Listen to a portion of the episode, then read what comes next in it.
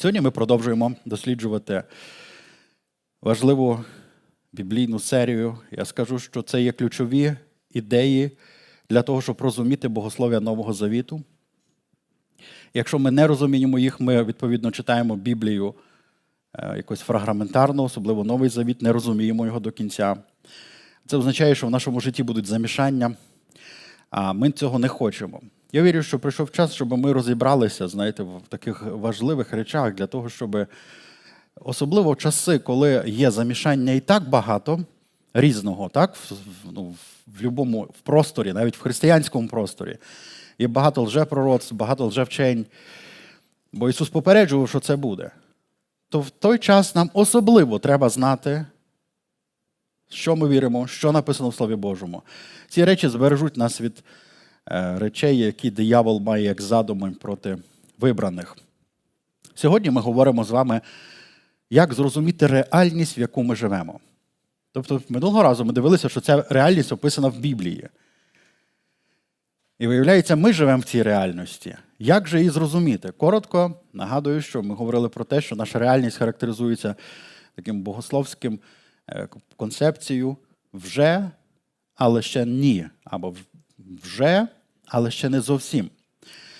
І ми живемо в періоді поміж вже і ще не зовсім. І цей період обов'язково створює певне напруження. У нас ми переживаємо, до речі, ми сьогодні будемо говорити, що ж ми переживаємо в цьому періоді. І важливо усвідомити, що ми переживаємо. Це не означає, що ми якісь погані віруючі, це означає, що ми маємо добре розуміти, що ми проходимо. І виявляється, не одні ми це проходимо. Так що апостоли говорили, що те саме проходять і в інші віруючі у всьому світі.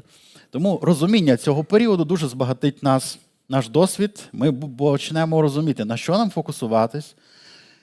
Коли я готувався до цієї серії, я помітив, що як мінімум після цієї проповіді ще три проповіді. Я маю вже матеріалу, про що я хочу говорити. І знаєте, я продовжую досліджувати, можливо, це буде ще більше. Напевне, до Нового року, якщо дасть Бог, ми будемо досліджувати цю важливу е, тему. Тому давайте рухатись сьогодні далі. Що я хочу сказати, що ми сьогодні прочитаємо, як говорив, після того, як ви освоїте цю концепцію, ви будете бачити її по всій, по всій Біблії, у всіх посланнях апостольських. І для того, щоб це перевірити вже сьогодні, давайте відкриємо е, перше Петра, перше послання Петра, апостола. І ми прочитаємо з 3 віршу до 13 віршу. Це фактично вступ до послання апостола Петра. Хочу знову нагадати, ми говоримо про розуміння реальності, в якій ми живемо. І вірю, що це вирішує проблему багатьох крайнощів або суперечок, які можуть бути в голові людей. Це має прямий зміст і застосування до нашого життя. І сьогодні ми читаємо з вами 1 Петра, 3 розділ, перший розділ, 3 вірш до 13. Благословений Бог і Отець Господа нашого Ісуса Христа що великою своєю милістю відродив нас до живої надії через Воскресення з мертвих Ісуса Христа. Ну, тепер, як як вже такі досвідчені богослови, скажіть, це написано про те, що вже сталося. так? Христос Воскрес, бо істину Воскрес. Ця подія відбулася, це вже завершений факт. І через цей факт, дар Христа, який був даний для нас, який помер і воскрес, ми відроджені до живої надії. Тобто ми вже маємо живу надію, яка опирається на факт Воскресення з мертвих Ісуса Христа, і в цьому є велика милість Божа до нас. Це зроблено вже. Але це як початок, так? що Бог почав в нашому спасінні. Подивіться далі. На спадщину нетлінну, непорочну і нев'яночу. Хочу похвалити е, перекладача Огієнка. Знаєте, всі ці три слова нетлінний, непорочний, нев'яночий, в грецькій мові починаються на букву А. Тобто всі три слова. так? Тобто вони е, якраз е, він, перекладаючи, вжив три слова, перекладаючи на букву Н. Тобто він знайшов навіть навіть цей оригінальний підхід апостола Петра, він врахував. Звичайно, в нас інші слова, але нетлінна, непорочна, нев'януча, спадщина, захована на небі для вас. А це написано про що? Про те, що ще не зовсім сталося так, для нас. Ну, тобто, спадщина то захована, але ми на землі ще, а Христос уже на небі, і спадщина наша захована, збережена на небесах. Добре, читаємо далі. Що ви бережені силою Божою через віру на спасіння, яке готове з'явитися останнього часу. А це тут написано не тільки спадщина зберігається надійно наша, а й ми зберігаємося силою Божою. І це про наш період. Наш період ми зберігаємося силою Божою через віру в Ісуса Христа на спасіння, яке готове з'явитися останнього часу. Ось тут говориться про цей майбутній аспект, що має статися. І дуже цікаво, що є якесь спасіння, яке готове з'явитися останнього часу. Тобто є те, що вже з'явлено, і є те, що ще має з'явитися останнього часу. Далі шостий вірш говорить, як ми живемо в цьому періоді, коли ми збережені силою Божою, маючи вже надію, вже отримали Божу милість і благодать, і ще очікуємо спасіння і спадщини, які готові з'явитися останнього часу. Тіштеся з того, тобто е, тіштеся з чого? З усвідомлення реальності, так? З усвідомлення того, що зроблено, і того, що нас ще чекає. І що ми будемо збережені силою Божою в цьому процесі. Якщо будемо в вірі. Тіштеся з того, засмучені трохи тепер. А тут написано про теперішній час, в якому ми живемо. І тут написано, що ми трохи засмучені в цьому періоді. І це дуже цікаве питання: а чого ми засмучені в цьому періоді? Якщо Христос за все заплатив, і ми знаємо, що Його спасіння, Його відкуплення завершене. Для того, щоб зрозуміти, наскільки це сильна істина, що Христос завершив наше відкуплення, треба дослідити добре послання до євреїв. В 9 розділі, наприклад, апостол пояснює, яким був уряд Скинії із і храму. І знаєте, він перераховує, багато речей були в храмі, що там, які столи були, які свічники, які жертівники, ковчег. Все це омивальниця. Знаєте, чого не було ніколи в храмі і в скинії? Знаєте, чого ніколи не було? Тобто багато атрибутів було. Столи були. Там ніколи не було стільців. Знаєте чому? Тому що священники ніколи не могли сидіти, в них завжди була робота. Вони завжди працювали на оце освячення відкуплення народу. Постійні жертвоприношення, постійна постійна робота. Коли ж ми читаємо про Христа в 9 розділ, останній вірш 9.23, послання до євреїв, якщо можете, знайдіть нам 9.23. Подивіться, про, про що написано про служіння Ісуса Христа. Подивіться, так і Христос один раз був у жертву принесений, протиставляється многота жертв, яка приносила щорічно первосвященником, священниками, народом щоб понести гріхи багатьох, і не в справі гріха другий раз з'явиться тим, хто його чекає на спасіння. Тут ви бачите, знову ж описана ця сама ідея. Є те, що зробив Христос, і Він сів по правиці Отця, і є його другий прихід, і він буде у справі не гріха уже, не відкуплення, а у справі спасіння. І щоб принести спасіння в багатьох перекладах саме так написано тим, хто чекає його. Тому, коли ми говоримо про Христа, Він завершив своє відкуплення. Ми живемо з цією реальністю, що відкуплення звершене вже, а спасіння ще готове з'явитися останнього часу. Повертаємося знову до послання Петра, щоб дочитати цей текст. Шостий вірш ми читаємо з першого розділу. Тіштеся з того, засмучені трохи тепер, якщо треба, всілякими випробуваннями. І це дуже цікавий текст, тому що, виявляється, в нашому періоді ми можемо переживати дві реальності. У нас є багато чим ми можемо тішитися, і у нас є те, чим ми можемо бути засмучені. І це все стосується реальності віруючих людей. Ми одночасно в цьому періоді нашого життя переживаємо дві ці реальності, всілякі випробування, які можуть засмутити нас. Але є багато причин радіти. Щоб досвідчення вашої віри було дорогоцінніше за золото, яке гине, хоч і вогнем випробовується, на похвалу і честь і славу при з'явленні Ісуса Христа. Тобто, ви бачите, що це все буде відбуватися аж до з'явлення Ісуса Христа, в якому наша віра має стати ціннішою за золото. Коли написано золото гине, ми звичайно розуміємо, що золото не гине в вогні, але гине його форма, так? Воно плавиться.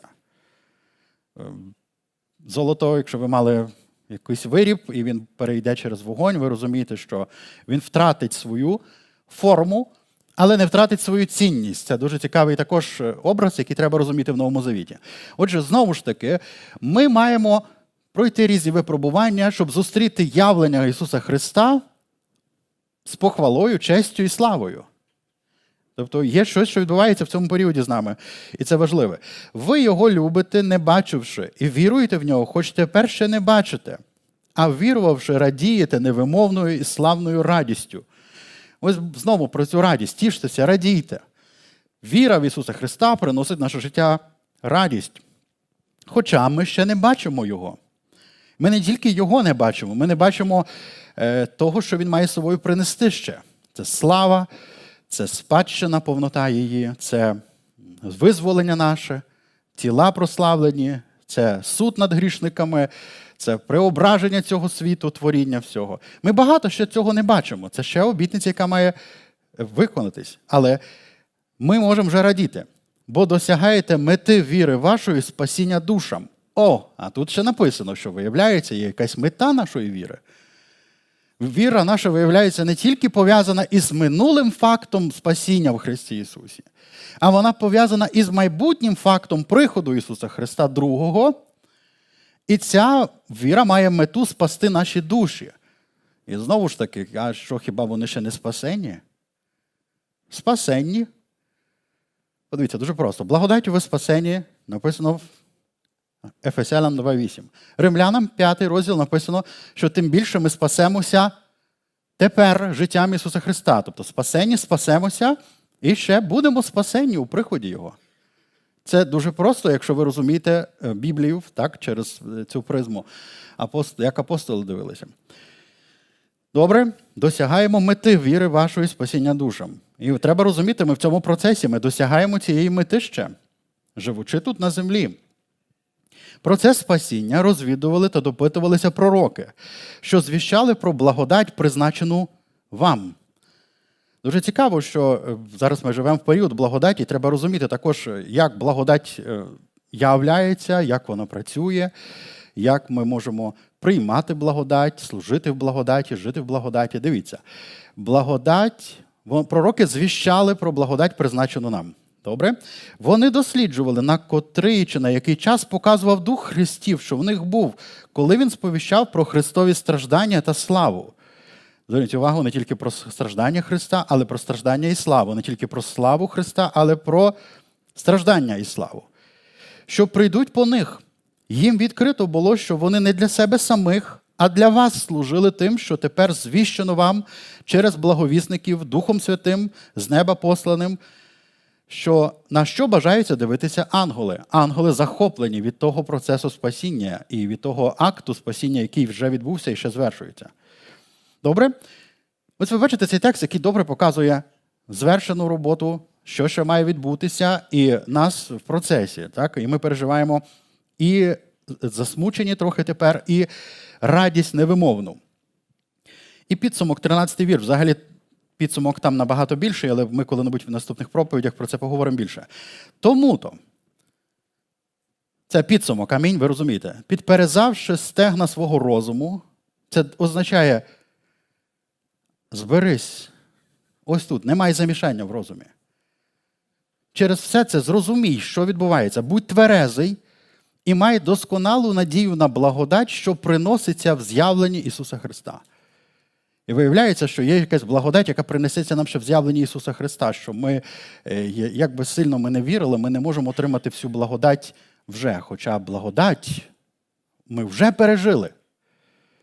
Але є ще благодать, яка має прийти в наступному приході. І ми повинні розуміти цей важливий принцип, що в нашому духовному житті ми дивимось на починателя і звершителя нашої віри Ісуса Христа. А це означає, ми добре бачимо перший і другий прихід Ісуса Христа, і благодать першого і другого приходу, яка нам звіщена. І тільки коли наша віра усвідомлює дві ці реальності і нас посередині, тільки тоді ми можемо радіти і проходити ситуації, коли ми трохи засмучені, без якогось е, внутрішнього конфлікту. Тобто, у нас немає такого відчуття, як кажуть, куди я попав і де моя хата. Тобто, ти добре знаєш, е, де твоя хата, так Біблія так і вчить, що осель багато на небесах приготовлених, і що ми маємо дім нерукотворний на небесах. І куди я попав, я попав саме в цю реальність між двома приходами Ісуса Христа. Добре, ми щойно читали з вами, що пророки Старого Завіту хотіли зрозуміти процес спасіння. І нам важливо повернутися до одного із найбільших пророків, пророка Ісаї, щоб зрозуміти, як вони бачили ось цей прихід Ісуса Христа, який е, вони здалека бачили, і вони не отримали так, того, що бачили ще при їх житті. Ісая, 61 розділ 1-2. Ми прочитаємо Ісаї 61, 1-2. Ми подивимося пророцтво Ісаї про прихід Ісуса Христа. Прихід Месії. Отже, ми читаємо з вами: Дух Господа Бога на мені, бо Господь помазав мене благовістити сумирним, послав мене перев'язати зламаних серцем, полоненим звіщати свободу, в'язням відчинити в'язницю, щоб проголосити рік уподав, уподобання Господу та день помсти для нашого Бога, щоб потішити всіх, хто в жалобі, щоб радість вчинити сіонським жалобникам, щоб замість попелу дати йому здобу, оливу радості замість жалоби, одежу хвали замість темного духа. Отже, таке гарне велике пророцтво, яке Ісая говорить, і він пов'язується з Днем Господа. Тобто той, хто помазаний Духом Божим, ми знаємо, що це Ісус Месія, помазаний Духом Божим, звільнити людей, спасти людей. Ми знаємо його служіння, бо саме в цьому і було. Він був повний духа, і він зробив те, що про нього сказано. Але також він проголосив рік уподобання Господу і день помсти Бога нашого. І зверніть увагу, що тут вживаються слова рік уподобання і день помсти. Так? Тобто в одному контексті. Тобто, І це прив'язується до приходу Месії, який прийде повний духа і проголосить ці речі. Тепер ми почитаємо Луки 4, 17, 22. Ми читаємо Луки 4, 17, 22, тому що ми маємо виконання цього пророцтва. Ісус приходить у Назарет, в якому був вихований. Так, ми читаємо 17-го вірша, як він е, отримує книгу пророка Ісая. Розгорнувши ж він книгу, знайшов місце, де було так написано. Зверніть увагу, він не читав те, що е, він мав прочитати ніби по черзі. Він знайшов певну частину пророцтва, яке стосувалося саме його, і розгорнув саме те місце, яке ми щойно читали, 61 розділ Ісаї. Ісус його читає. Хотів би я бути на тій проповіді, чесно кажучи. Хоча я радий, що я живу в цей період. Тому що хто знає, може би я сидів в той період, і я дивився би на Ісуса, і, і як ті люди, які дивилися в той час. Я дякую за благодать, що я живу в цей час і я маю пізнання, яке я маю Бога. Але подивіться, що він читає. На мені дух Господній, бо мене він помазав, щоб добру новину звіщати в Богом. Послав він мене проповідувати полоненим визволення, незрячим прозріння, відпустити на волю помучених, щоб проповідувати рік Господнього змилування. І книгу, згорнувши, віддав службі і сів. Якщо ви розумієте, що знову ж таки Ісус зупинився там, де Він вважав за потрібне. Він не дочитав пророцтво, і Він не дочитав про День помсти нічого. І це цікаво, що Ісус, знаючи пророцтво і знаючи, що Він виконує це пророцтво, Він зупиняється саме там. Тому що коли Ісая пророкував, він пророкував це не зупиняючись, для нього це було одне пророцтво, яке стосується того, хто помазаний Духом хто може це все виконати і проголосити. Отже, Ісус проголошує не день помсти ще, а день рік уподобання. Коли очі всіх на нього звернулися, почав він до них говорити: сьогодні збулося писання, яке ви почули. І всі йому стверджували і дивувалися словам благодаті, що линули з його уст. Люди вже пережили благодать. Благодать була явлена в цьому приході, в цьому пророцтві, в цьому проголошенні і в Ісусі Христі. І навіть люди, які ну, потім скептично ставились до нього, вони пережили благодать. Що я хочу показати? Щось цікаве. Пророки, коли дивилися на прихід Ісуса Христа, вони називали це Месії, так? Вони ще не знали, що це буде Ісус. Вони пророкували це як День Господній. Це буквально таке усталене поняття, і його використовував Ісус і апостоли потім. Наприклад, апостол Павло пише, День Господній не станеться перше, ніж виявиться, розумієте? Там, Чи Ісус говорив День Господній, там Петро, День Господній, коли з гуркотом стихії. Тобто апостоли використовували цей образ, що таке День Господній. І День Господній це було прихід Месії.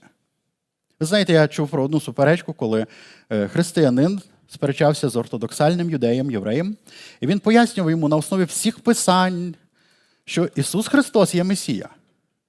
І він каже, це все дуже переконливо, крім одного питання. Месія мав встановити Царство Боже на землі, відновити обітниці Ізраїлю, покарати злих всіх ворогів, і це не сталося.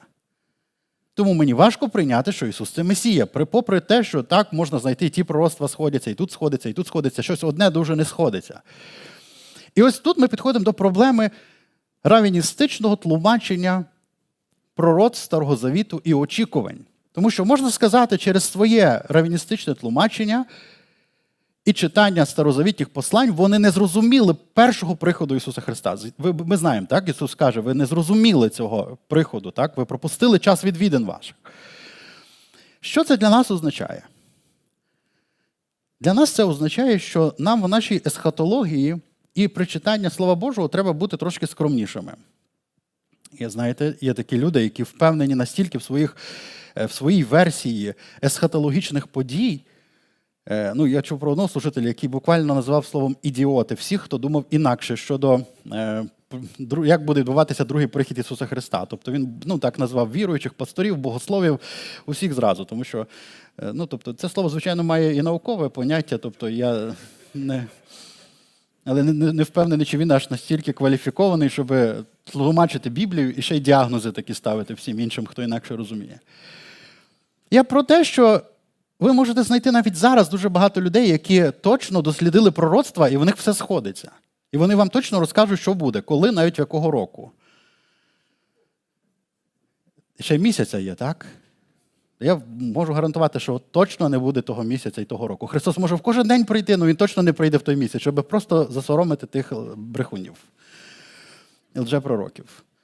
А вони навіть не зроблять жодного відео після того. Хіба скажуть, ну, Бог може забаритися, от і забарився. Добре. Ми повинні, читаючи Слово Боже, зрозуміти час, в який ми живемо добре. Розумієте, це важливо. Не вирахувати час приходу Ісуса Христа, а зрозуміти час нашого життя і правильно його осмислити, що ми, де ми, що ми маємо робити в цьому періоді, і що нас чекає, які загрози, які відповідальності перед нами. Так от, Ісус знав, де зупинитися. Ісая пророкуючи, бачив, що День Господній прийде і все відразу буде. І звільнення тих, хто полонені, так, хто пригнічені, і помста для тих, хто робив це. Давайте пояснимо, що на основі цих пророцтв це не одне пророцтво розуміли равини і, до речі, апостоли. І Ісус Христос так само, але Ісус почав перший пояснювати це більше, і апостоли розвинули далі. В що вірили апостоли? І в що вірили равини того часу? Вони казали, що є День Господній. Це прихід Ісуса Христа. До приходу Ісуса Христа вони живуть в вік злий. І він е, єврейською мовою звучить як Олам Хазех. Злий вік. Прихід Месії покладе кінець злому віку. Тобто буде суд на нечестивих всіх, покарання і встановить повноту благословінь віку майбутнього, доброго віку. Цей вік називали Олам Хаба. Отже, вік злий, вік майбутній, вік цей, вік майбутній. І розділяє їх прихід Месії, День Господній. Це так, як розуміли пророки спробуючи дослідити, про що вони говорять наперед. Це так, як розуміли равини, які читали, і це так розуміли апостоли. Саме тому вони ходили за Ісусом і запитували, чи вже відбудуєш царство? А коли ти його відбудуєш, ми з якого боку сидимо? А хто ближче буде? Там і мама ходила одного, пам'ятаєте, хотіла своїх синочків, давайте там, щоб вони біля тебе, Господи, сиділи, бо вже царство вже наближається. Вже Ісус іде в Єрусалим, і вже зараз буде царство. Вони так очікували на основі пророцтв, на основі розуміння, яке вони мали. Христос зупиняється, коли читається пророцтво, тому що Він знає, як буде все відбуватися. Знаєте, як описують богослови цей ефект пророчий? Тобто в них говорив Дух Христа. Чому ж вони е, не бачили різниці між приходами Христа? Чому вони не розуміли, що буде два приходи Христа, а між ними є оцей період, в який ми живемо, який, е, знаєте, в Біблії називається буквою І, а для нас це 2000 років. Ну, тобто і День помсти, так? Тобто рік уподобання і День помсти. А ця буквочка І для нас означає 2000 років життя. Добре. Чому ж вони так бачили? Біблія каже, що вони дивилися здалека. І знаєте, коли ви дивитеся здалека, це має одну особливу перспективу. Ви бачите речі, але не до кінця розумієте правильну перспективу цих речей. Наприклад, коли ви дивитеся на гори, вам може здаватися, що ці дві гори одна за одною стоять. Ви бачите їх навіть як одну гору здалека. Ну, Коли ви підійдете туди, ви побачите, що і коли вибрались на гору, і вам здається до тої рукою подати, то дай Бог, щоб ви ногами ще дійшли до тої гори, як, як потім, яка вам виглядала, що от, отут вже все близенько, зараз все буде. І ми вже точно на порозі того стоїмо. Так, добре, це трошки нас заспокоює з есхатологією, правда? Виявляється, тільки Бог знає, де поставити крапку, де зупинитися. Де де зупинитися, коли і коли вже коли щось збулося, він знає. От як Ісус каже, сьогодні збулося. Це авторитетно заявив Месія, який виконує це пророцтво. Добре. Вони дивилися і не бачили цієї різниці. Ну тепер ось ці словосполучення: вік майбутній, теперішній, злий, лукавий. Дуже часто ви бачите в словах Ісуса. Наприклад, пам'ятаєте, Ісус каже, хто в цьому віці мене посоромиться, або про каже про хулана Духа Святого не проститься ні в цьому, ні в майбутньому віці. Апостолам каже, хто там ради мене залишив і в цьому віці серед переслідувань одержить, і в віці майбутньому. Тобто ви розумієте, що Ісус використовував цей, цю, цю концепцію, цей вік майбутній. Апостол Павло також використовував і дуже багато текстів, щоб у наступних віках показати безмірну. Багатство благодаті своєї до нас, тобто він використовував це поняття. Як Павло писав до цих, що хто мудрий в цьому віці, хай стане немудрим, щоб справжню мудрість Божу знайти. Тобто вони постійно користувалися цими концепціями. Цей вік, майбутній вік. Але ми точно вже тепер розуміємо, що перший прихід Христа на землю, який для юдеїв був одним, і перший і другий як один, ми розуміємо, що перший прихід таки зробив щось в духовній реальності цього злого віку і започаткування нового віку. Але апостоли мусили для себе пояснити навіть апостол Павло, який став апостолом, і він знав равіністичне вчення, і він знав пророцтва, і він знав, що Месія має прийти. Він знав, що це Месія, тому що він воскрес, тому що Бог дав Духа Святого. Отже, останні дні почали діяти. Благословіння майбутнього віку вже тут. Христос Воскрес і на небесах, Дух Святий даний нам. І нове творіння в нас вже відбулося. Духовно ми вже належимо до вічного маємо вічне життя, тобто наш дух вічно буде з Господом. Наш дух не буде преображатися, наш дух вже є з'єднаний з Богом, він вже має зв'язок з Богом, і це назавжди. Що має відбутися спасіння душі і прославлення тіла. Це те, чого ми чекаємо в процесі ще. Тому Павло з одного боку бачить так, прихід Месії започаткував блага майбутнього віку. Так само Павло, очевидно, бачив, що перший прихід Христа не поклав кінець усім злим явищам віку минулого. І він в своєму богослов'ї мусив це е, розвинути і пояснити. І тому ми знову кажемо, що це освідомлена есхатологія Нового Завіту, тобто як часи і віки розвиваються і йдуть до Божому плані. Нерозуміння цих речей приведе до дуже великого замішання. Тому що, знов хочу це підкреслити, коли ми живемо посеред цієї реальності, і ми розуміємо, що так, відбувся День Господній в перший прихід Христа, і ще має відбутися День Господній, другий прихід Христа. Цей День Господній приніс уже благодать, і ще є благодать, яка буде в з'явленні в другому приході. Ми вже спасенні, і ми будемо спасенні. Ми вже відкуплені і очікуємо відкуплення нашого тіла. Ми вже маємо присутність Божу і ще будемо бачити його, як він є. І оці всі речі ми посередині.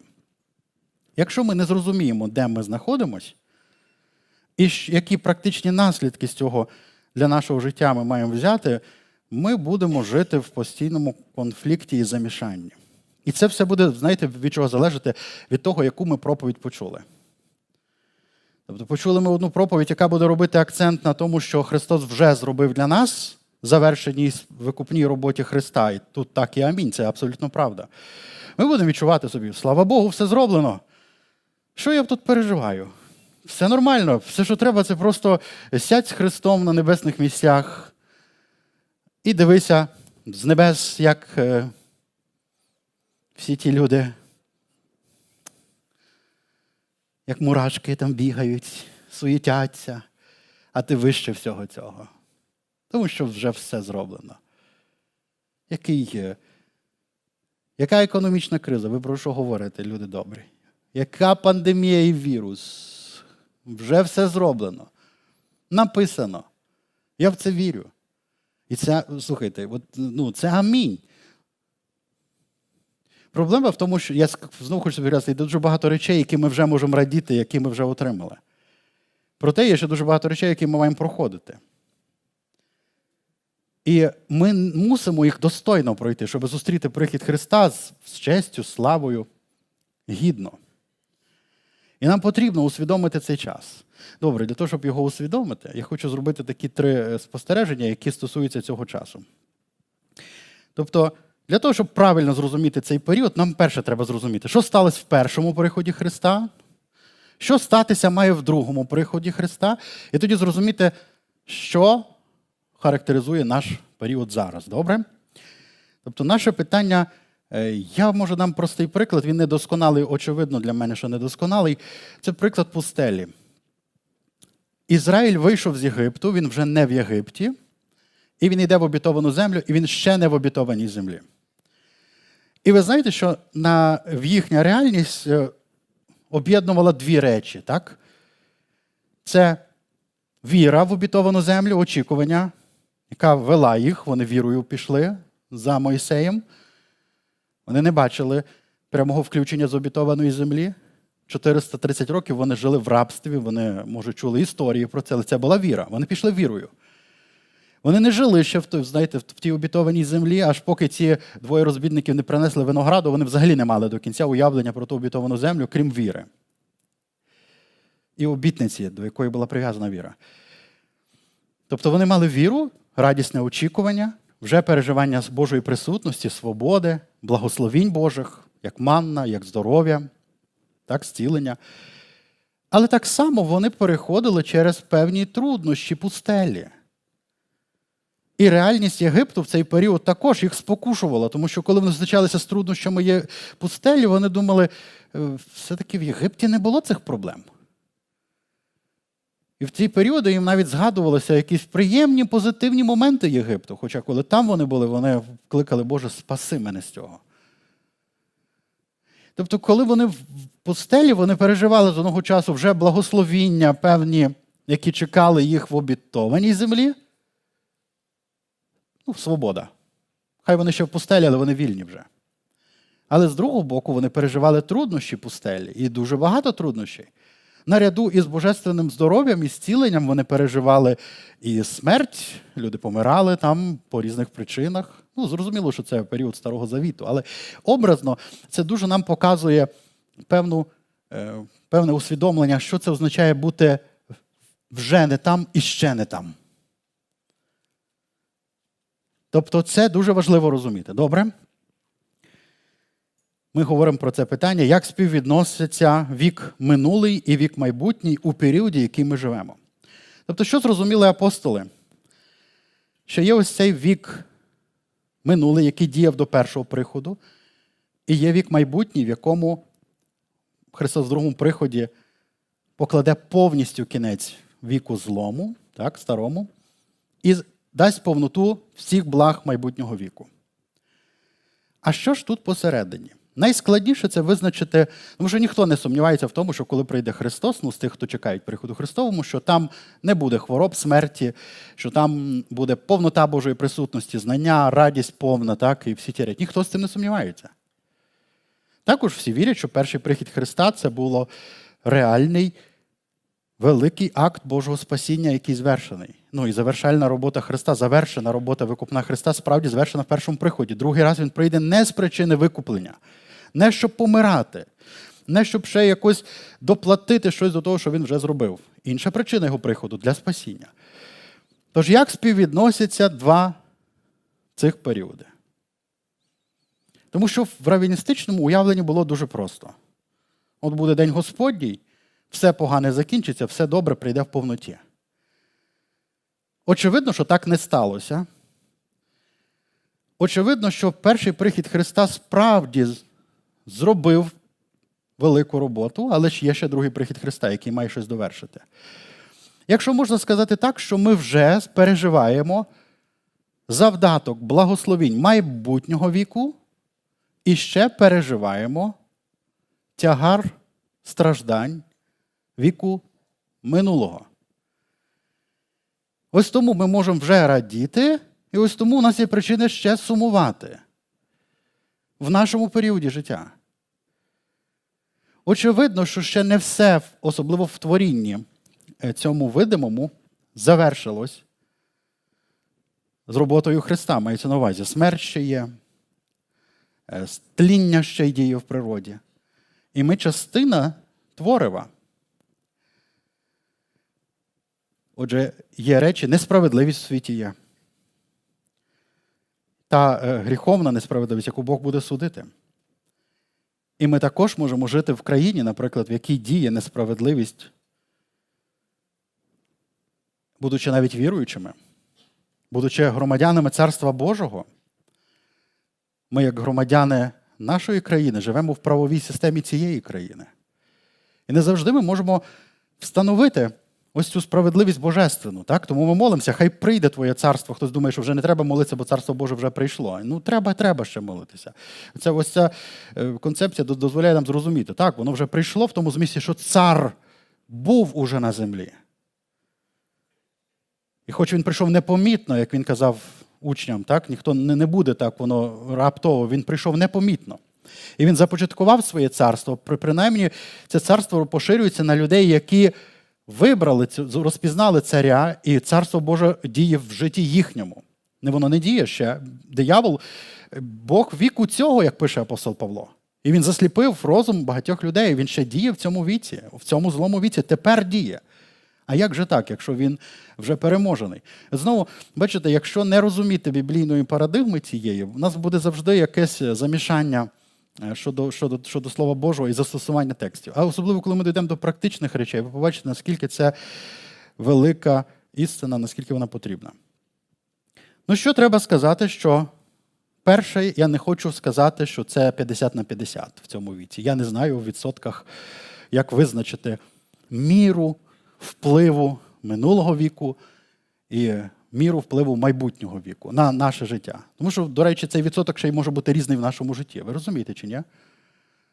У нас може бути, наприклад, якщо б ви жили не в Україні, а в Афганістані зараз і вірили в Ісуса Христа сьогодні, ваші причини зітхати було би трохи більше, ніж у вас в Україні. Хоча в Україні теж люди люблять пожалітися дуже на все. Але розумієте, об'єктивно, ви той самий християнин Нового Завіту, вже після завершеної роботи Христа, який має всі обітниці Христові, ви просто поміщені в певну територію географічну в той самий час. І ви вже розумієте, що помінявся розклад ваших причин для радості і причин для смутку. Чи перемістити когось Україну, де бідність як в Індії, наприклад. І от ви почули Євангелія, ви тішитеся, я спасений в Христі Ісусі. лежите на вулиці. Сто років не знали, що таке душ навіть, навіть не вірите, що є така така річ, як душ, що люди можуть вдома в себе на, включити воду, і вона тече. І ще й хочеш теплу і холодну змішати. Він просто сидить, лежить собі, дивиться на небо і думає, колись я там буду на небі. Яка велика радість. Чим він гірший від нас, християн? Взагалі нічим. Ми просто живемо в іншому. Тому я розумієте, я не хочу говорити про якісь відсотки, що в нас там 50% благословінь вже і 50% якихось е, труднощів старого віку. Я не знаю ці відсотки, взагалі не знаю, чи це вміряється в відсотках. Воно ще залежить також і від віри, практично, якщо людина буде практикувати в своєму житті, що вона сповідує в своєму житті, це має значення. Воно на це також впливає насліддя, яке ми одержали від е, батьків попередніх наших, які, що вони нам залишили в спадщину. Народжується дитинка в якійсь сім'ї, де батьки, наприклад, живуть в активній залежності, і дитинка виростає без любові. І потім вона зустрічається з Богом, але їй дуже важко пережити ось це усиновлення в Ісусі Христі, яке всім одинаково дано.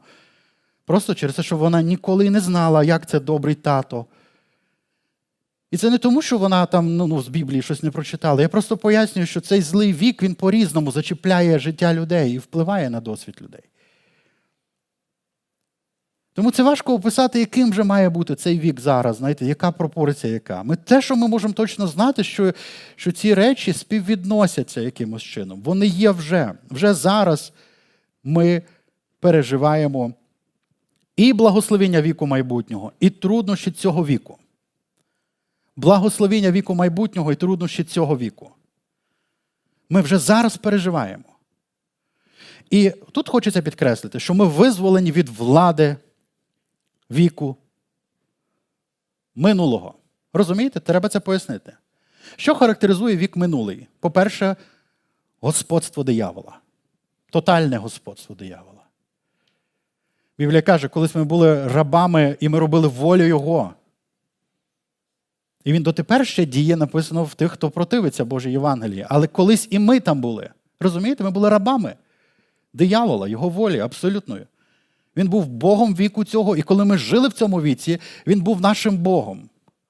Ми жили повністю в рабстві диявола. Рабство гріха також. Людина нічого не могла зробити, те, що описує Павло в цьому розділі, навіть якби вона хотіла самими кращими намірами робити щось добре, вона все одно робила зло. Розумієте, рабство гріха. А Біблія каже, ми не раби тіла, ми не боржники тіла, і ми не є рабами диявола тепер. Бог забрав нас із рабства, із царства диявола і перевів в царство сина свого. Але ми також розуміємо, що Бог не забрав нас із нашого географічного простору і не перевів нас в небеса. Так це ще не відбулось. Але духовно ми не є рабами ні диявола, ні гріха. Також Бог звільнив нас від прокляття закону своїм першим приходом. Це дуже цікаве питання, бо дуже, отут якраз багато людей чогось не розуміють. Бог звільнив нас від прокляття закону, і 28 розділ повторення закону говорить про благословіння закону і прокляття закону. Цікаво, що християни вірять в благословіння закону, не вірять в новозавітні в прокляття закону. Це дуже вибіркове читання Біблії, дуже цікаве. Або воно нас все не стосується, бо ми не під законом, або воно якось нас стосується. І, до речі, дуже цікава ну, суперечка і в християнстві зараз є. Е, чи, А взагалі якісь прокляття діють в житті християн чи ні? Ну, тобто, якщо ви візьмете книгу Дерека Принца і прочитаєте книгу Благословіння і прокляття, ось таку товстенну книгу, ще колись в підліткові роки я прочитав, і дотепер не знаю, як я думаю щодо цього питання. Чи є ті благословіння і прокляття, чи тільки благословіння у нас є, а прокляття Христос забрав? Ну, до речі, з цією концепцією я, мені легко, я тепер можу пояснити, яким чином. Або питання одержимості, е, коли ми кажемо, звичайно, не повна одержимість тотальна у віруючій людині Нового Завіту. Тому що якщо вона повністю одержима, вона не може сповідувати Ісуса за Господа, не може покаятися. Але чи може бути частковий демонічний контроль присутній в житті людини, яка сповідувала Ісуса Христа за Господа? Якщо, Тобто, якщо її дух відроджений, але, наприклад, її розум сплутаний демонічними різними науками демонськими. Наприклад, Біблія каже, уважно віруючи, є науки демонські, які можуть розуму торкатися, чи почуття емоційні. Дивіться, я підняв важкі питання. Практичні висновки то потім трошки зробимо. Але ви розумієте, це це дуже важливі питання. Вони все зачіпають в нашому житті. Що ми знаємо? Що ми звільнені від прокляття закону. Що це означає?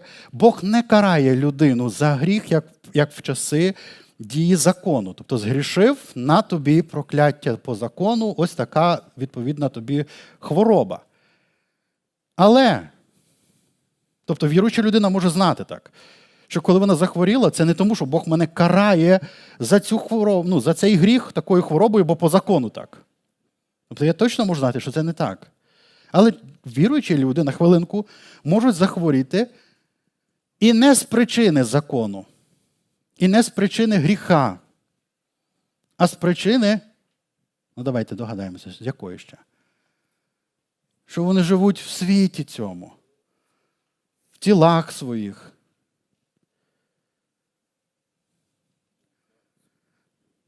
Наші тіла зв'язують нас із усім творінням, яке ще до, до нині мучиться. І це не є прокляття закону, це прокляття, яке ще Адаму і Єві було сказано щодо землі, на якій ми живемо. І це прокляття ще не зняте. Не зняте це прокляття. А коли воно буде зняте у другому приході Ісуса Христа? Ну, Тобто, що за прокляття? Що земля буде родити будяча, що ти помреш що в поті ну, будеш їсти хліб твій так, що ти будеш, е, жінка буде народжувати в муках. І, звичайно, е, ми можемо також говорити, а почекай, я от вірила, що в мене е, будуть легкі пологи, і слава Богу, так і було. І і ви знаєте, є багато невіруючих жінок, які не вірять взагалі в це. Ну, і вони не християнки, і в них також легкі пологи були. Тому, А є люди, які віруючі і невіруючі, які дуже страшно мали важкі пологи. І якби не хірургічне втручання, наприклад, вони б могли загинути і дитинка загинути. Тому, може, на хвилиночку це не стосується від того, що ти такий віруючий. Або хтось невіруючий. Може, це просто те, що ми говорили, є якась е, особливість, наприклад, здоров'я, генетичного якогось е, ну, стилю, там, ну, не знаю. Це багато факторів, які важко враховувати. Просто не треба суєту таку, знаєте, вносити в замішання. Через те, що я отак особливо вірю. Так, в світі є багато людей, які християни, і вони отримують велике дохід, так, багаті люди, і може вони не працюють аж дуже важко. Але і світські люди так живуть в цей час, не дуже важко працюють і отримують великий дохід. І це не тому, що вони е, ну, вірять в процвітання, сповідують його, і вони в заповіті Авраама якимось чином живуть. Просто в цьому віці так буває. Тому, може, не треба свою віру прив'язувати до цього віку в якомусь змісті, до якогось, а все-таки до починателя і звершителя нашої віри. І бачити цю картину в цілому. Тобто ми зараз підходимо до дуже важливого висновку, що виявляється, в наш час ми переживаємо благословіння віку майбутнього і труднощі віку цього. І це не обов'язково прокляття закону, тобто вони нас дійсно ніяк не стосуються. Тому що хто з українців взагалі знав щось про закон Моїсея коли-небудь, або хто його взагалі коли-небудь виконував? Українцям Бог ніколи не дав би закону. Якби Бог хотів, вони б не взяли той закон. Ну, ви попробуйте хоч якийсь закон, щоб він працював. Любий закон у нас у нас спротив, щоб це не було. Навіть як нам добре хтось хоче зробити, у нас чого це за мене хтось вирішив? Що я маю робити? Ми про який закон ми говоримо? Але ми живемо в реальності цього віку. Дивіться, я хочу знову закінчити на, одному тексті буквально. Прочитаємо євреям шостий розділ. Прочитаємо з третього віршу. Зробимо і це, коли Бог дозволить. Тобто, ви знаєте, що е, ніколи ми не можемо все зробити зараз, і про все сказати зараз, і все зрозуміти зараз. Завжди якийсь процес є. І от апостол теж говорить про процес певний що не будемо зараз про це говорити, коли-небудь розкажемо і про це, якщо Бог дозволить, але треба рухатись далі. От він каже, треба рухатись далі. І дивіться, який він висновок робить. Не можна, бо тих, хто раз просвітились були, і скуштували небесного дару, і стали причасниками Духа Святого, і скуштували доброго Божого Слова і сили майбутнього віку. І далі йде про відпадіння. Та й відпали знову відновлювати покаянням, коли вдруге вони розпинають Сина Божого та зневажають. Тобто ідея така, що ні, його не можна розп'яти другий раз. бо, бо ніхто не, не розп'яв його, він сам віддав себе на жертву.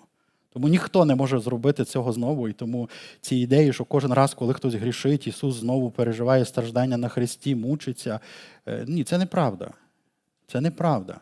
Христос не страждає, коли хтось грішить.